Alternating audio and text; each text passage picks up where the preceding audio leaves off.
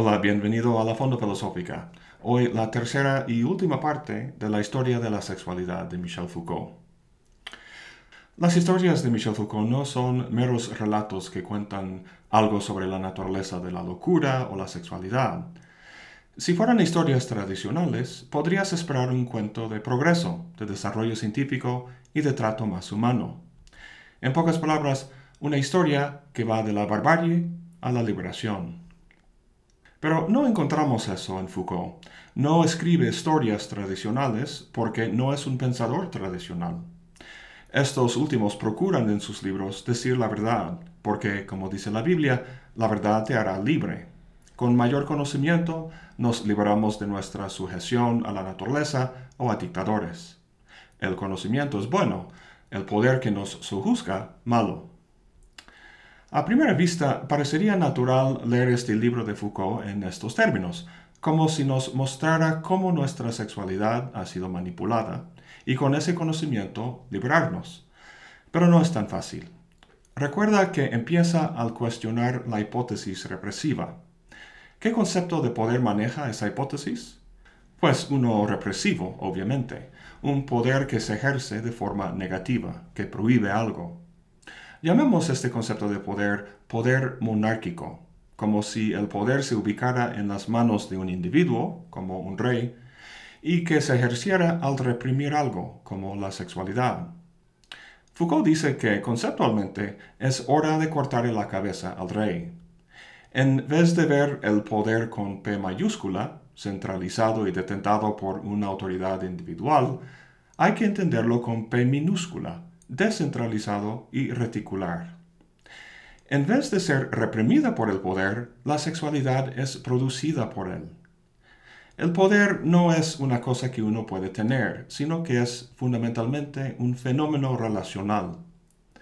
Comparemos la producción de la sexualidad con el ojo. El ojo no es creado por ningún dios, sino por un largo proceso de evolución. Aquí al lado izquierdo vemos una primitiva estructura que a través de las diversas fuerzas de la selección natural evoluciona hacia la estructura que tenemos tú y yo hoy en día. Así pasa también con la sexualidad, aunque las fuerzas aquí no son la reproducción y selección naturales, sino prácticas sociales, entre las, cuales está el propio conocimiento.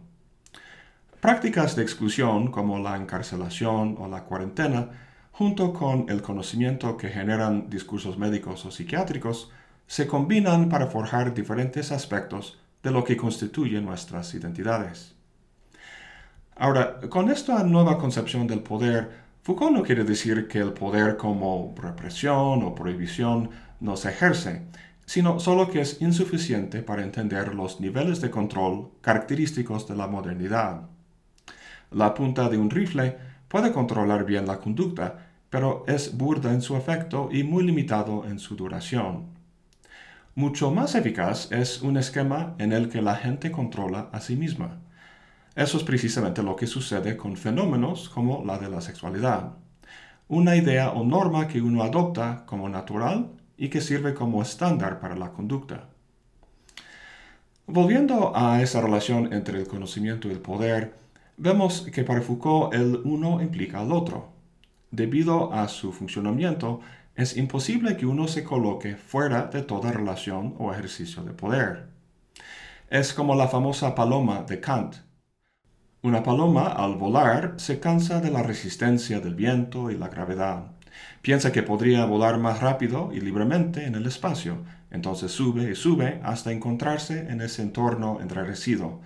Pero de repente encuentra que ya no puede volar precisamente porque el viento y la gravedad son lo que posibilita el vuelo. Entonces regresa. Este cuento se aplica perfectamente a Foucault y el poder.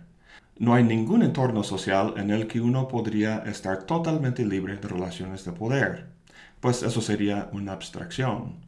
La realidad social en que todos vivimos está constituida por esas relaciones, de modo que la única liberación que puede haber es pasar de una configuración de relaciones de poder más o menos restrictiva a otra relativamente más permisiva. En otras palabras, no hay ninguna verdad independiente del discurso que podría librarnos del poder. La verdad no te hará libre porque, como vimos en el ejemplo de preguntar por la verdad de tu sexualidad, la verdad está implícito en el mismo poder que se ejerce. Es por eso que Foucault guardaba una relación tendenciosa con el movimiento de liberación gay. Foucault mismo era homosexual, le gustaba el sexo con, otros hombres, pero no quería definirse como tal. Resistía asumir esa identidad precisamente por lo que sus investigaciones le habían enseñado. La identidad misma es parte del aparato de control. En una entrevista dijo que en vez de liberar nuestro placer, sería mejor dedicarnos a hacernos infinitamente más susceptibles al placer.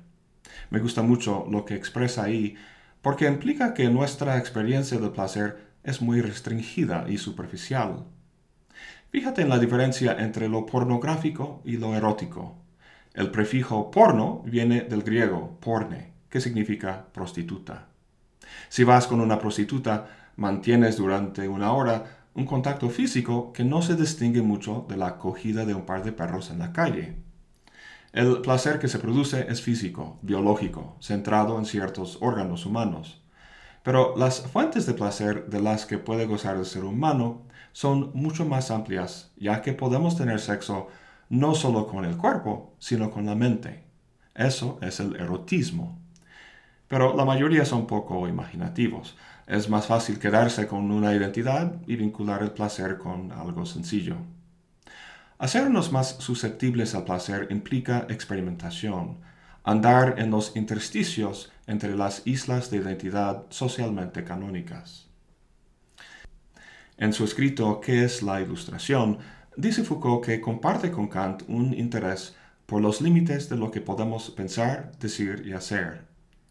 Para Kant esos límites son naturales y eternos. El punto es mantenernos dentro de esos límites. Para Foucault, como hemos visto, esos límites son históricos y contingentes. Siendo así, el punto es precisamente transgredirlos, hacer un experimento en ir más allá de ellos para explorar nuevas posibilidades de subjetividad y relación social. Un ars erótica en vez de una ciencia sexualis. Bueno, volviendo al libro, la última sección trata de lo que Foucault llama el biopoder. Hace poco dije que podemos entender la concepción tradicional del poder como un poder monárquico, y de hecho con esa imagen empieza su famoso libro Vigilar y Castigar. Habla con mucho detalle de la ejecución de un tal Damiens, quien había intentado asesinar al rey Luis XV. La ejecución fue pública, todo un espectáculo en el que el rey manifestó su poder de desmembrar, torturar y aniquilar. Es llamativa esta historia porque se distingue tanto de la historia posterior del castigo.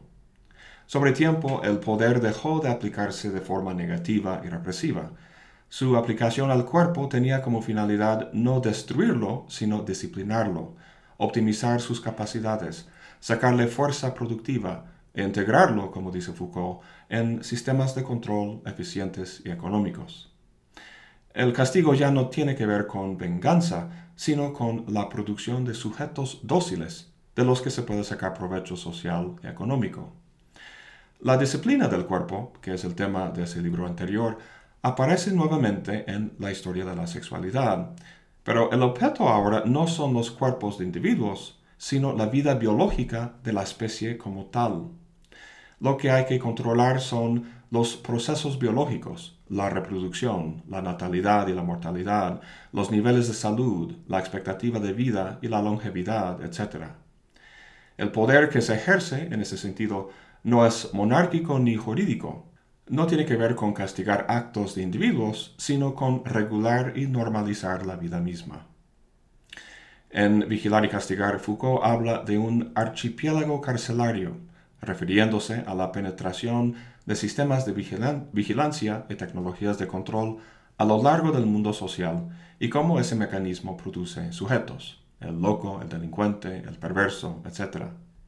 La verdad puede ser bastante deprimente leer su obra, pero sorprendentemente, al final de su vida, en los últimos dos tomos de la historia de la sexualidad, deja de fijarse en cómo los sujetos se producen y reflexiona sobre las prácticas que los sujetos mismos emplean para transformarse, para crear y moldear su propia existencia. Para ello vuelve a Grecia antigua. Aprecia el estilo moral del mundo greco-romano al compararlo con la tradición cristiana. Fíjate en el marco jurídico legalista del Viejo Testamento, la prohibición de muchos actos sexuales como malos y la severa restricción de los que se permiten. El sexo en general se considera pecaminoso. Los griegos, en cambio, lo consideraban natural y bueno, aunque sí susceptible de abuso. Se trataba como una cuestión no legal, sino ética. Para ellos, el problema no era el acto, por ejemplo, sexo entre dos hombres, sino la forma en que se hacía. Todos saben de la cultura homosexual de Grecia antigua. Las relaciones entre hombres mayores y hombres más jóvenes eran en particular éticamente problemáticas, porque se suponía que el más joven iba eventualmente a tomar su lugar en la sociedad, de los hombres, pero si el mayor le penetraba, si el joven era pasivo, entonces se tachaba de mujer, de afeminado, y sería difícil que ocupara ese lugar activo más adelante. Mucho se escribió sobre este problema, pero en general todos los placeres tenían su lugar, solo era cuestión de manejarlos bien. Así que distingue Foucault una estética de la existencia en Grecia antigua de una hermenéutica del deseo en el mundo cristiano. Esta interpretación del deseo dio sus primeros pasos en el desarrollo de la práctica confesional, que luego, como vimos, llegó a penetrar las prácticas médicas, psiquiátricas, educativas, etc. Cuando dice Foucault que deberíamos hacernos infinitamente más susceptibles al placer, está pensando en esta estética de la existencia que practicaban en el mundo antiguo. Las tradiciones y prácticas que revisa Foucault en estos libros se encuentran en un contexto social de esclavitud. Ser un esclavo o una mujer o afeminado, que era casi lo mismo, era horrible. Pero al nacer hombre libre, uno no se libraba del problema porque uno podría volverse esclavo de sus propios deseos.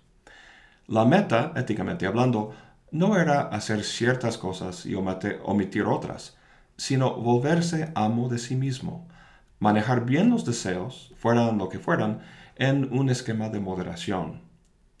Y ese dominio sobre uno mismo se reflejaba en la vida familiar y social. Si controlas bien a ti mismo, controlas bien tu casa y te desempeñas bien en la sociedad. Esta práctica ética se llamaba ascesis, que literalmente significa un entrenamiento o ejercicio. Su objeto o finalidad era epimelia heuto, no, no sé si lo pronuncié bien, pero significa el cuidado de sí. En la moral cristiana, el acento está en el individuo y su relación con Dios. Es una cuestión privada. En el greco-romano, el cuidado de sí se da en un contexto social, público. Sea esposo, maestro, ciudadano o mandatario, esta práctica de ascesis es fundamental. Es lo que permite que uno logre desempeñarse y vivir bien en sociedad.